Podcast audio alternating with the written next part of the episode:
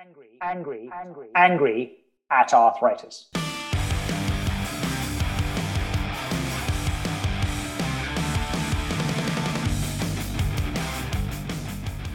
Hello, and welcome to another episode of the Angry at Arthritis podcast. I'm Steve O'Keefe, and we're here to provide osteoarthritis patients with direct access to the leading science as we hunt for OA cures and perhaps most important, with access to hope and an opportunity to get involved in funding new research and clinical OA treatments. If you'd like to make a donation to help fund new innovative science and cures, please hit the donate button on our website, angryarthritis.org. Okay, my guest today is Dr. Martin Michaelis, and we're going to be talking about R399E which is one of three, I guess, one of five drugs that originally came out of Merck, not the Merck in the US, but Merck KGaA, which had a significant osteoarthritis portfolio before it decided to exit that line of business. There were three products that are particularly relevant today. One of them is, of course, sprifermin, which went to TrialSpark. Sprifermin is a cartilage anabolic, it produces new cartilage. The second went to Novartis, and Novartis is the largest pharma company still in the osteoarthritis space. It has three drugs, including, of course, LNA043, which is cartilage anabolic also. And the drug that went to Novartis from Merck KGaA was a, an inhibitor for degradation. So Novartis has a drug which produces cartilage, LNA043, and this inhibitor for degradation, which came out of Merck, as well as a third drug in order to try to put together a full solution, and that's in clinical trials. And the third drug is R399E, which was originally developed by Biopharm and reverted back to Biopharm when Merck KGaA decided to exit the business. So, with that background, Martin, thank you so much for joining us. It's great to have you here. Absolutely. Thank you for your time, Steve. Martin, could you tell us about R399E and what is the promise of this drug? So we have at Merck KGaA characterized properties of R399E very carefully. Here are two very important points which come together and will be certainly helpful for patients with osteoarthritis. The first point is using material from patients, uh, we could demonstrate that R399E is able to reduce enzymes which contribute to the degradation of cartilage in cause of osteoarthritis. At the same time, we could demonstrate that R399E can increase the growth of cartilage by increasing, for example, the number of cells in cartilage. And thirdly, and this was very surprising to us at the beginning, R399E is able to reduce the release of pain messengers and inflammatory mediators in the knee. And this is certainly important uh, for patients because it contributes to the ability of R399E to reduce pain. So, in other words, R399E has the promise for patients first to reduce pain with a very quick onset within hours after the first injection of R399E into knee joints. And secondly, on the long term run, R399E holds the promise to at least slow down the progression of osteoarthritis. So it has three benefits, if you will. The first one is reducing pain, very, very important. And then it has two secondary attributes, which summed together would be to help rehabilitate the joint in order to reduce the degradation, the deconstruction of cartilage in the joint, and potentially to help growth of new cartilage. Is that correct? Yeah, absolutely. R399E has been tested initially in knees. Could it potentially work in other joints? This is absolutely a fair assumption. Cartilage and other tissues which are found in knee joints are the same tissues which can be found in, for example, hip or other articulating joints. So, in other words, it's a fair assumption to say that R399E could work in all joints where injections can be conducted. These are larger joints, but those can be treated probably with R399E. So today, as far as R399E goes, and I'd like to get into a little more of the history, where the drug came from, et cetera, and, and the path from here going on and where you are from a development standpoint. But today, the drug has been tested in animals, but it has not been tested in vivo in people. Is that correct? Absolutely, yeah. It has been very carefully tested in animals. So we have efficacy data in two different species, and also, in addition, safety and toxicology studies in vivo have been conducted, which are mandatory for the start of clinical development. All this uh, is concluded, and the data are available and look very promising. So let's talk about where R399E came from, because I know that our listeners are interested in learning the development of the drug and I think maybe just drilling down more on what it can actually do. If you could help us there, Martin. Yeah, absolutely. There is in the molecule, which can be found in, in all of us, a growth factor, which is called GDF5. It stands for growth and differentiation factor 5. This factor has been tested a long time ago as a potential treatment option for osteoarthritis. But unfortunately, in animals, it not only grew cartilage, but also bone. And so the idea a colleague of mine came up with was if we modify, or someone else modifies the GDF5 in a way that the ability to grow cartilage is still with this new molecule, but this molecule has a reduced potential to grow bone, that would be a great option to treat osteoarthritis. And we, Merck, collaborated uh, with the company Biopharm, which was very experienced in modifying growth factors at that time. And they produced different variations of GDF5, which have been tested carefully, compared concerning efficacy at Merck. And so R399E came out of this comparison as most promising molecule. And so we at Merck took that up and tested it very carefully in a variety of different assays. So just if I could make sure I understand where you're going with this. So initially, this this enzyme, this product, which has been around for quite some time, was successful not just in regrowing cartilage, but in regrowing bone. So in that circumstance, the last thing you want is, is you try to rehabilitate the joint in order to create more osteophytes or bone growth. That's not healthy. So Merck then collaborated with Biopharm to change the attributes of that growth factor so that it no longer produced bone, but just focused on producing cartilage. Is that correct? That was a starting point. Absolutely correct. And how did that progress? And how long has that drug been around? Tell us a little about the history of that drug, if you could. And where is it now? R399E has been first time developed by the company Biopharm in 2013. And then it has been tested very carefully in a variety of assays at Merck until 2019. That was a year when Merck decided to exit indication osteoarthritis. And so it is today ready to be tested in human patients with osteoarthritis.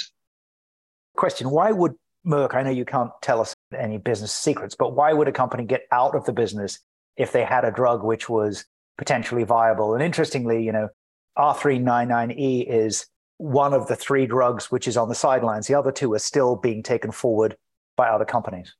So, um, if you work in the pharmaceutical industry in general, there are many occasions where companies have to take uh, strategic decisions. And uh, the background here for Merck specifically was that Merck KGaA wanted to focus their efforts on drugs which have a promise in multiple sclerosis. And in order to be able to perform phase three clinical trials carefully in these uh, huge indications, Merck decided to step out of another indication, osteoarthritis in that instance, which is also very complicated phase three trials to be developed. So they're betting on horses. They can only bet on so many horses. And so they had to take some bets off in order to, to fund other bets. I think that makes sense.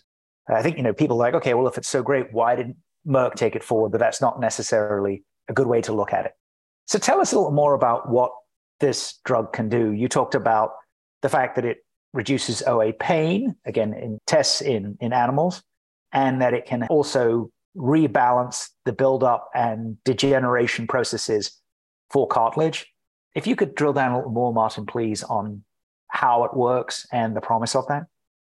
First, tell you a little bit about one important assay system that we have used at Merck.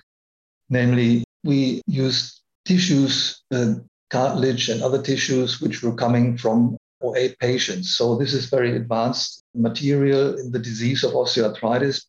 And we could demonstrate that using this diseased tissue, R399E was able to increase the number of chondrocytes, for example, so to grow cartilage at the end, and at the same time, in this material, also to inhibit release of enzymes which degrade cartilage. In other words, already these two aspects lead to the conclusion that R399E is doing several things in parallel. And the really surprising result to which we came at Merck was that R399E also inhibits the release of pain mediators. So, based on this kind of in vitro investigation, we took it into in vivo investigations in rabbits as a first model. How can you measure pain in animals? This is an important question and hard to be answered. So, uh, we developed at Merck a new method to measure pain in rabbits. In these rabbits, OA was initiated in the right knee joint, but not in the left. And animals behave quite uh, comparable to human patients, which have one osteoarthritis affected knee joint, namely, the animals put less weight on the knee where osteoarthritis is developing in comparison to the other knee. And this can be measured objectively. And so we have introduced this kind of a method the very significant impact of R399E in vivo on this weight bearing behavior indicates for us very reliably that R399E, after being injected into knee joints, reduce the pain. Therefore, the promise based on these in vitro and in vivo data is at least twofold. And for me, fulfilling the prerequisites for a disease modifying osteoarthritis drug, namely R399E holds the promise to inhibit pain chronically, and at the same time, it is rebalancing build up and degrading processes in the knee joint with the promise to improve the structural situation in knee joints. Just for our listeners, because this would always confuse me, in vitro is in the lab and in vivo is in the body. That's so far, it's been tested in vivo in the body of animals, in vitro in the lab with human material, correct? That's right. Okay. How positive do you feel about the potential for R399E to work in human patients in vivo in the body?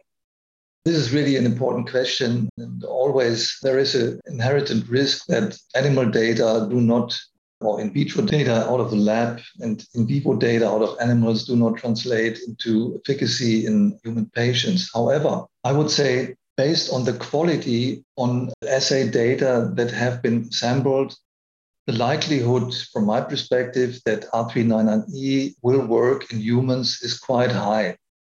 As I told you, we have in vitro in the lab used human material from patients which had a far advanced disease.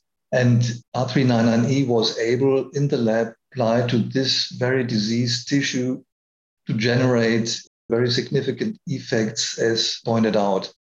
And in addition, this kind of objective measurement of pain in animals that we have used is another point where I would say uh, the quality of these data are quite promising and high. So Let's turn to administration of this drug. My understanding is that it is an injectable and that would be done by a professional clinician. Is that the way that you administer R399E? Absolutely. Yeah, based on our data that we have gathered in the lab, we would see an injection frequency of every two to three months as reasonable. So that means that would then come to four to six injections per year for a patient. I told you before that what we saw in animals indicates that the pain gets better already briefly after the first injection. But these injections have to be repeated because after some time, we do not know exactly when, but it's reasonable to assume between, between two and three months, it's getting worse again. In addition, in order to keep the degrading processes down and the build up processes up, chronically injections have to be repeated. So again, four to six injections per year appear reasonable and you would anticipate that to be an ongoing thing. You're not going to do it for three or four years and it will be resolved. It will be something you would have to take for life.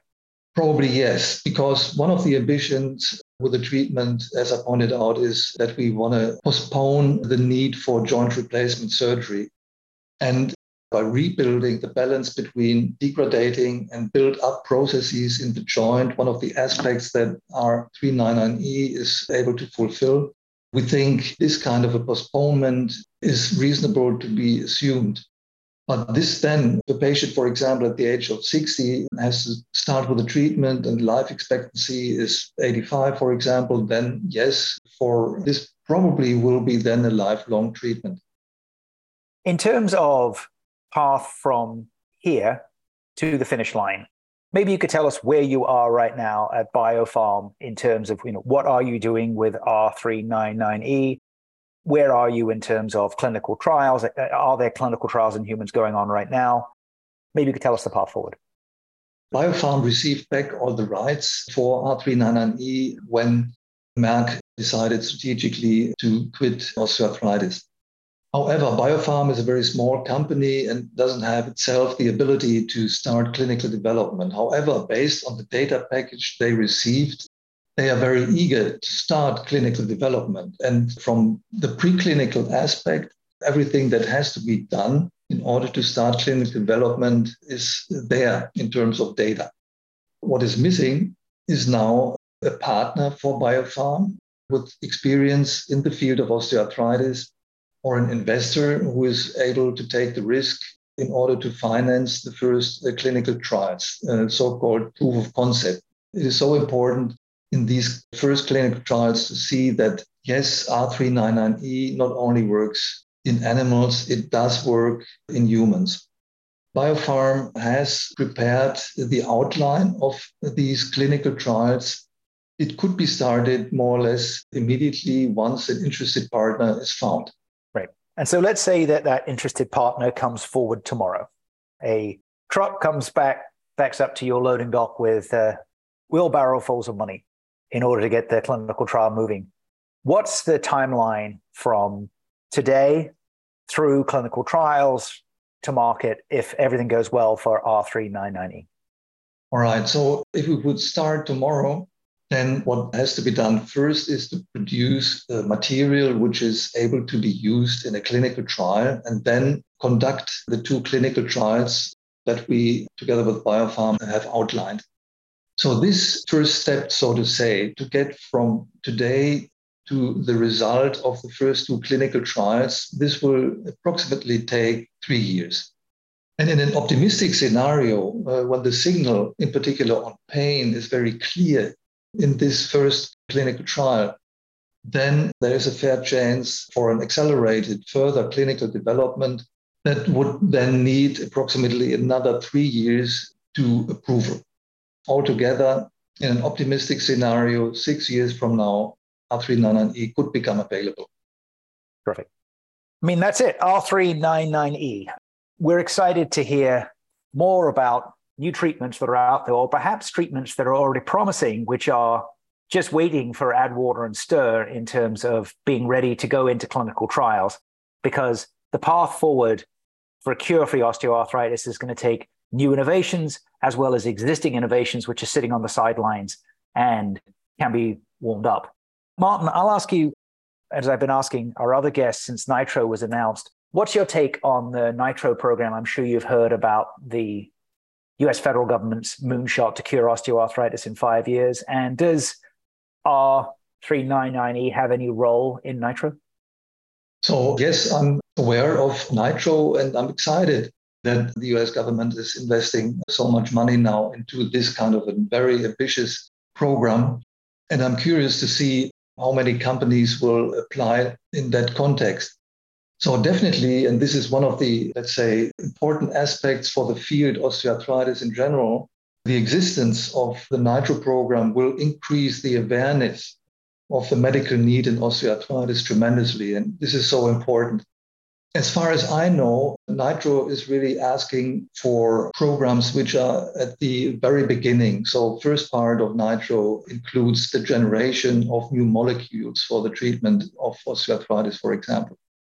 This is the reason why R399E is not really applicable for that program because that molecule has already been uh, generated and data preclinically is already on the table.